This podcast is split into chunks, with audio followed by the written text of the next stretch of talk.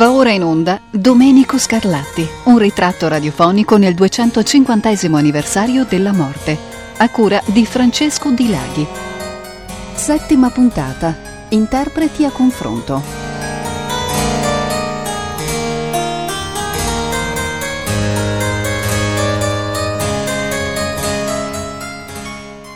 Ci occuperemo oggi di tracciare, almeno a grandi linee, una breve storia dell'interpretazione scarlattiana partendo da poco meno di un secolo fa, cioè da quando inizia una sistematica documentazione discografica.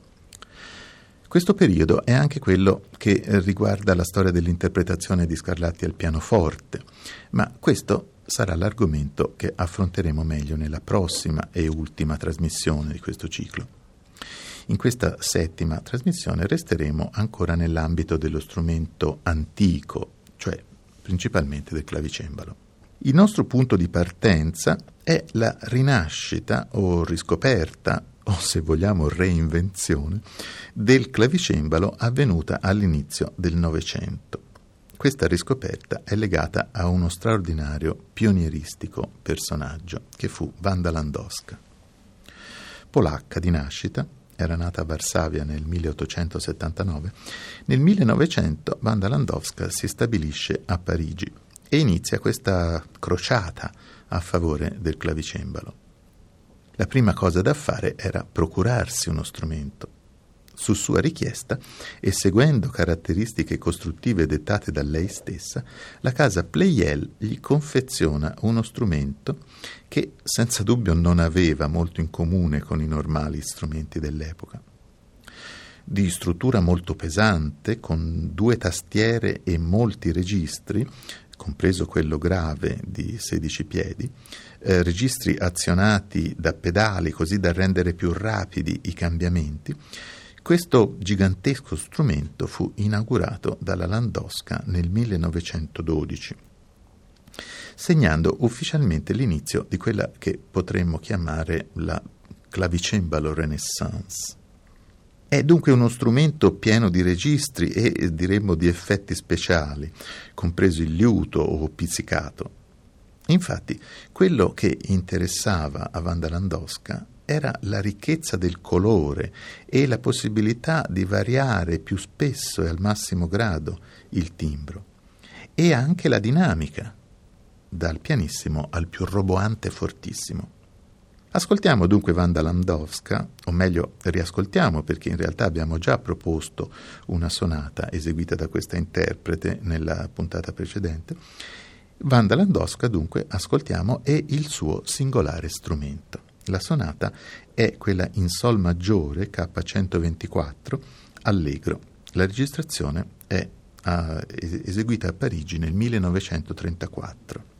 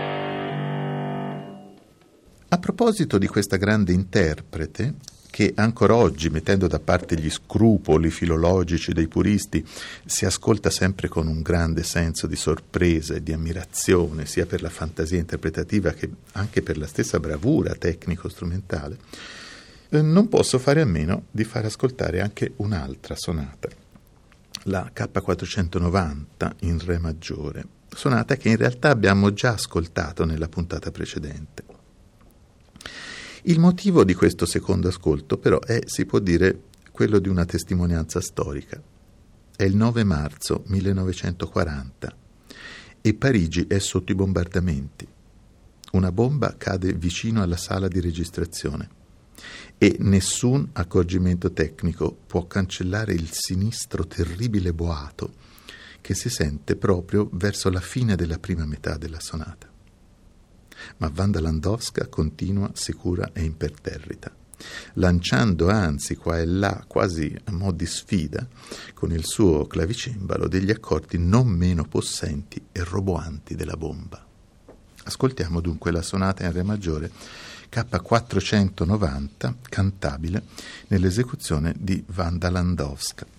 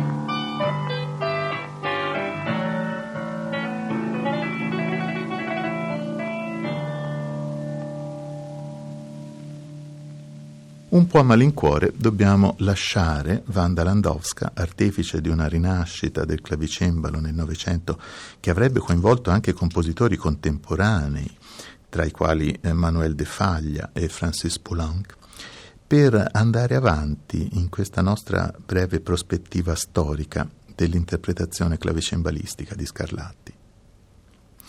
Dopo questa fase pionieristica, possiamo distinguere nell'interpretazione scarlattiana, ma in realtà si potrebbe dire in generale un po' del repertorio barocco, tre grandi momenti successivi.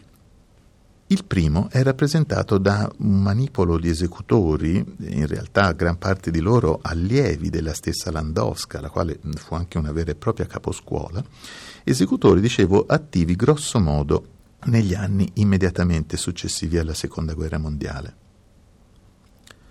Indiscusso nome di spicco di questo momento e di questo gruppo di esecutori è il già molte volte ricordato Ralph Kirkpatrick, grande studioso, scarlattiano e all'epoca apprezzatissimo clavicembalista. L'idea interpretativa è quella di un approccio al testo eh, senz'altro più corretto dal punto di vista filologico, ma bisogna dirlo anche un po' più monotono e meno fantasioso. Gli strumenti impiegati sono ancora strumenti moderni, cioè non copie di strumenti antichi, anche se decisamente più sobri rispetto al clavicembalo usato da Wanda Landowska.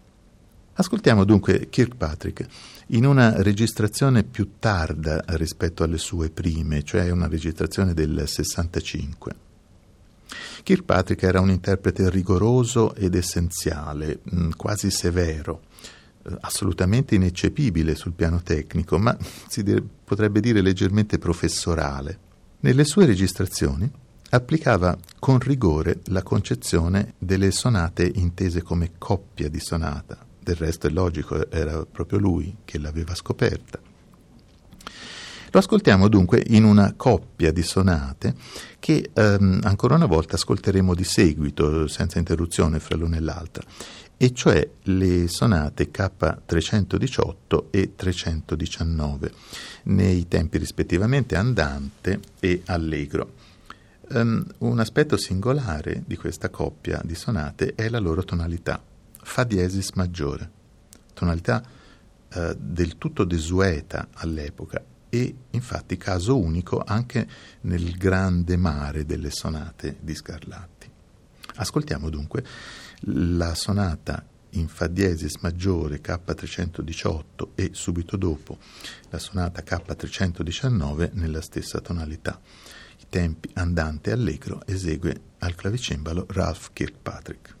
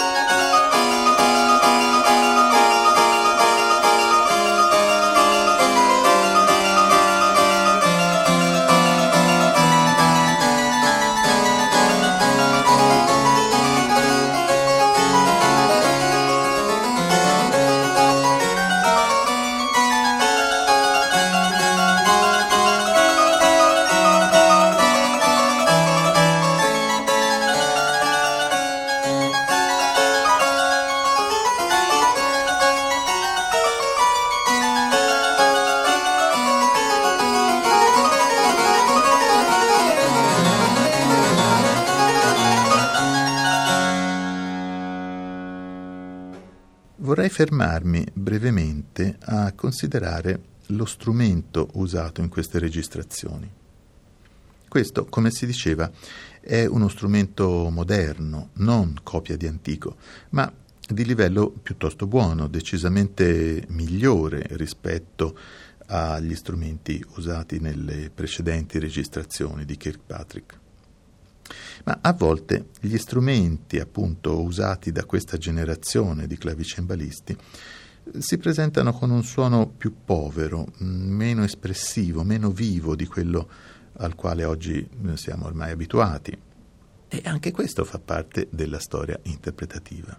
Ascoltiamo a questo proposito una registrazione del clavicembalista americano Malcolm Hamilton, nato nel 1932 da pochi anni scomparso, che eh, fra l'altro come Kirkpatrick fu anch'egli allievo di Wanda Landowska.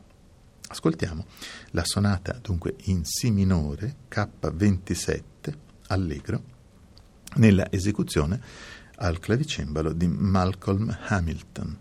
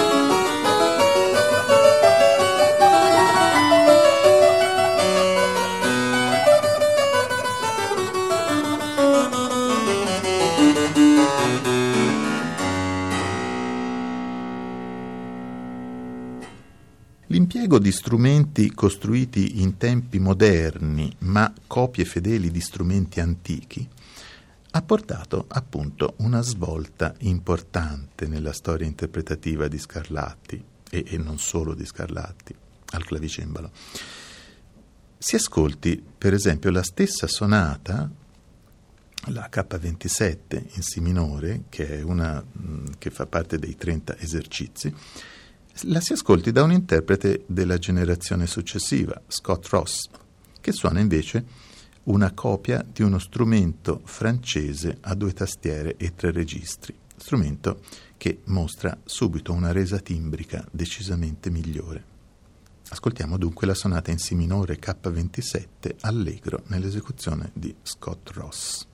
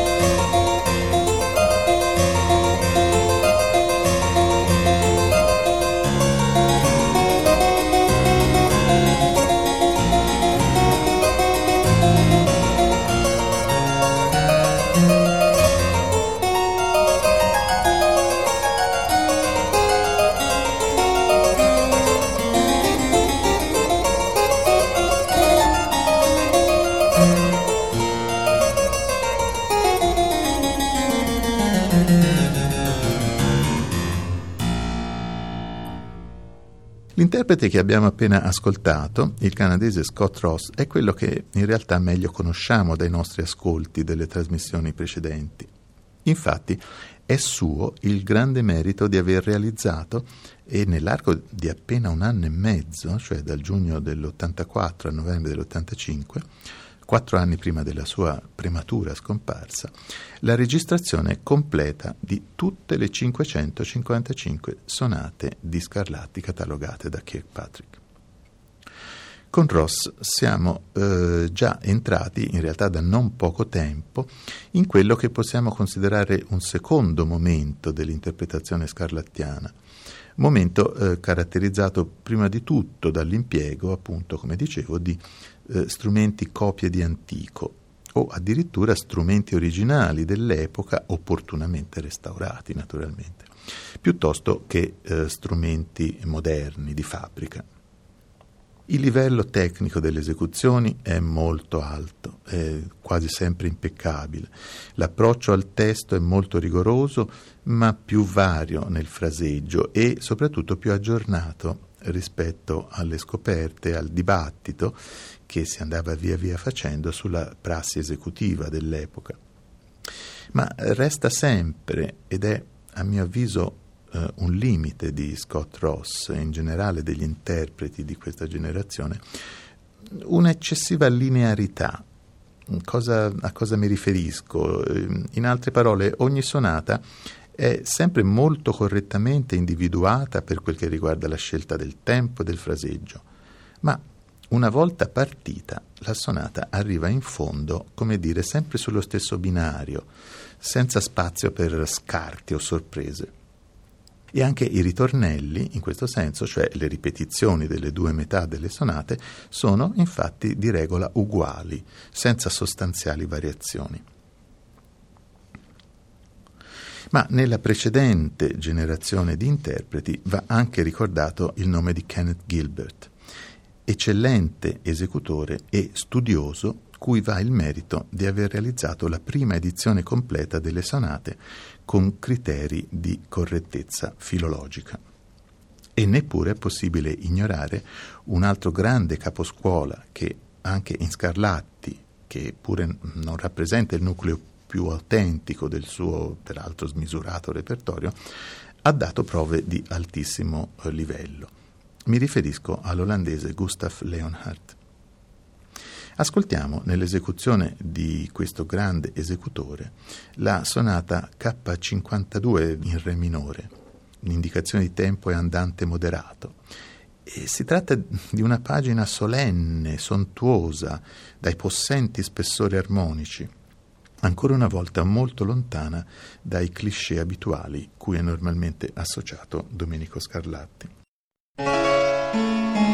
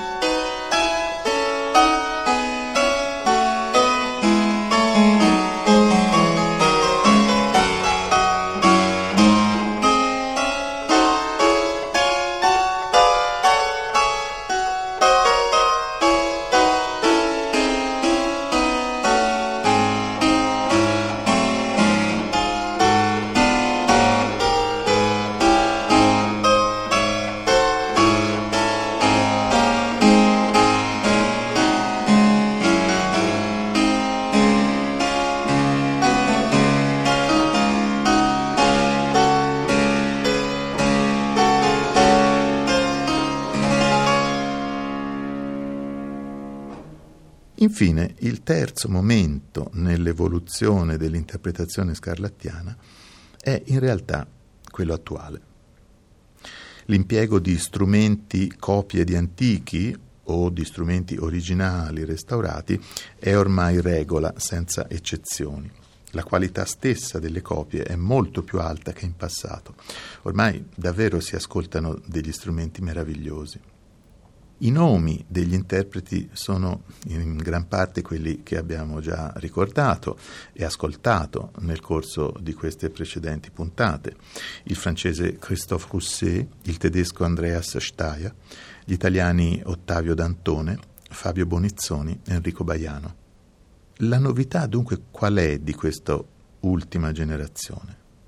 Mm, direi la scoperta, soprattutto per gli italiani, di una nuova libertà e flessibilità interpretativa.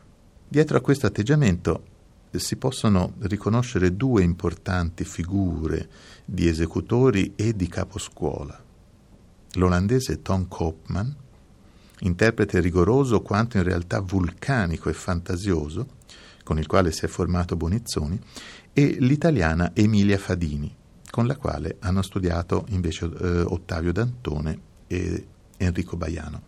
Insomma, l'ultima frontiera della prassi esecutiva è la libertà e la fantasia. E verrebbe da dire, il cerchio si chiude, tornando, sia pure partendo da presupposti diversi e dopo un lungo percorso di studi, tornando a Wanda Landowska. Emilia Fadini, abbiamo già ascoltato alcune sue interpretazioni nel corso delle trasmissioni precedenti. Fra l'altro è attualmente in corso, sotto la sua supervisione, una nuova registrazione integrale di tutte le sonate, affidata ad interpreti diversi, oltre naturalmente a lei stessa. Ma andrà anche ricordata la sua dimensione di studiosa scarlattiana, realizzando, dopo quella curata da Kenneth Gilbert, una nuova edizione critica delle sonate in dieci volumi per l'editore Ricordi, impresa che però, per motivi che non si capiscono bene, l'editore ha voluto interrompere dopo l'uscita, ormai ben lontana nel tempo, del volume ottavo. Ma tornando agli esecutori di ultima generazione, vorrei proporre un duplice ascolto di una sonata, sonata molto nota e ricca di sapore spagnolo, per stabilire un confronto fra il formidabile virtuosismo strumentale di Andreas Steyer e dall'altra parte l'originalità e la fantasia di Enrico Baiano.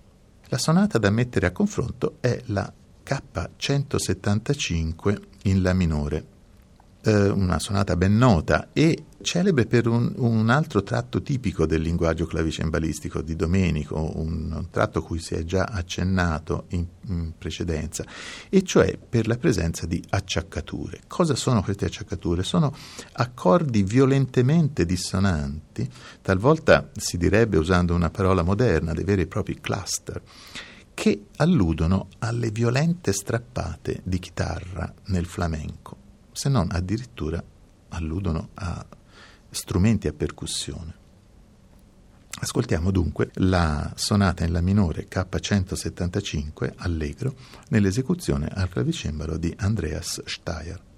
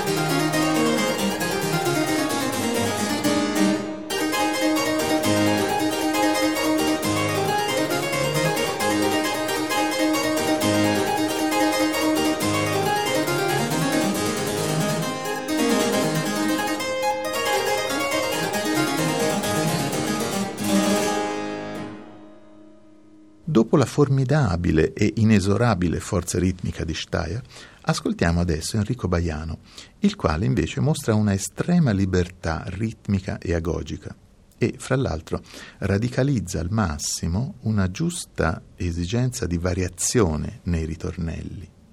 Mai ripetizione letterale, sia pure con quelle piccole marginali ornamentazioni qua e là, che porta inevitabilmente a banalizzare e appiattire il contenuto musicale e le sue sorprese nel, nel riascoltarle ma invece un profondo ripensamento dello stesso testo, quasi direi in senso drammaturgico, come fa nella prima metà della sonata che ascolteremo, oppure, in alternativa, eliminazione del ritornello stesso, come Baiano fa nella seconda metà della sonata e come faceva assai spesso Wanda Landowska.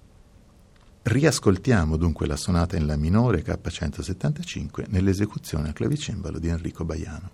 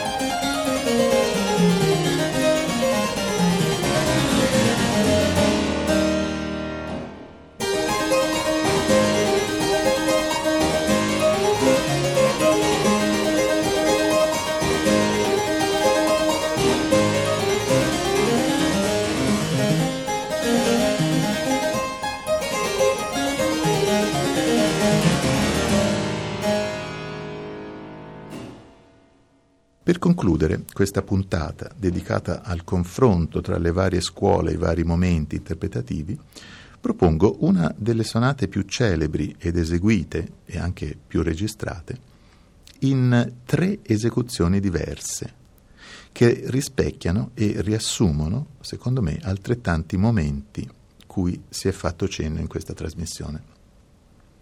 La sonata è la K380 in Mi maggiore. Gli esecutori sono, nell'ordine, Wanda Landowska, che ci mostra qui tutti i colori fantasmagorici del suo strumento, compreso il crescendo e il diminuendo, l'austero Ralph Kirkpatrick ed Emilia Fadini, che preferisce servirsi del forte piano per mettere in evidenza tutte le possibilità timbriche e dinamiche del brano. Landowska, Kirkpatrick, Fadini. Tre nomi ormai entrati nella storia dell'interpretazione e degli studi scarlattiani e che riassumono un po' il percorso interpretativo svolto nell'arco ormai di quasi un secolo. Ascoltiamo dunque la sonata in Mi maggiore K380 andante comodo nell'esecuzione di Wanda Landowska.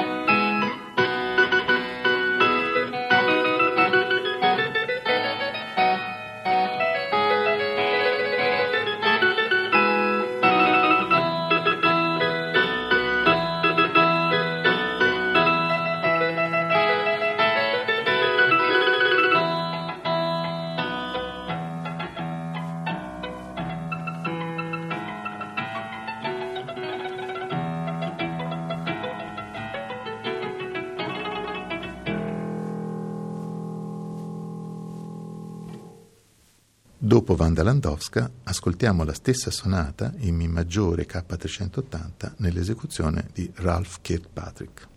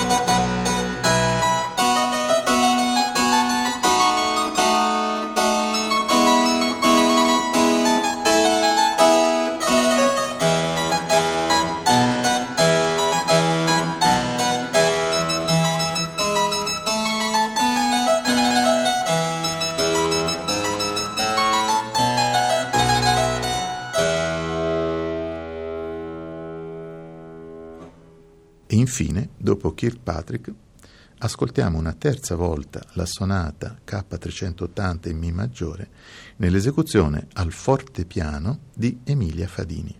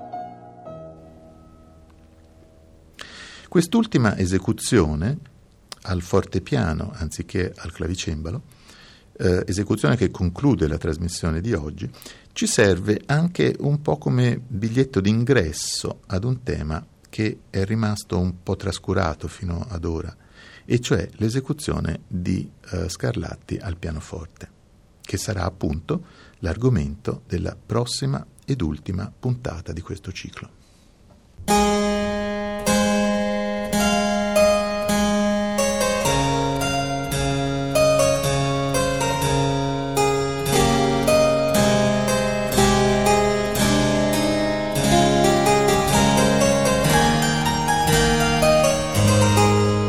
Abbiamo trasmesso Domenico Scarlatti, un ritratto radiofonico nel 250 anniversario della morte, a cura di Francesco Di Laghi.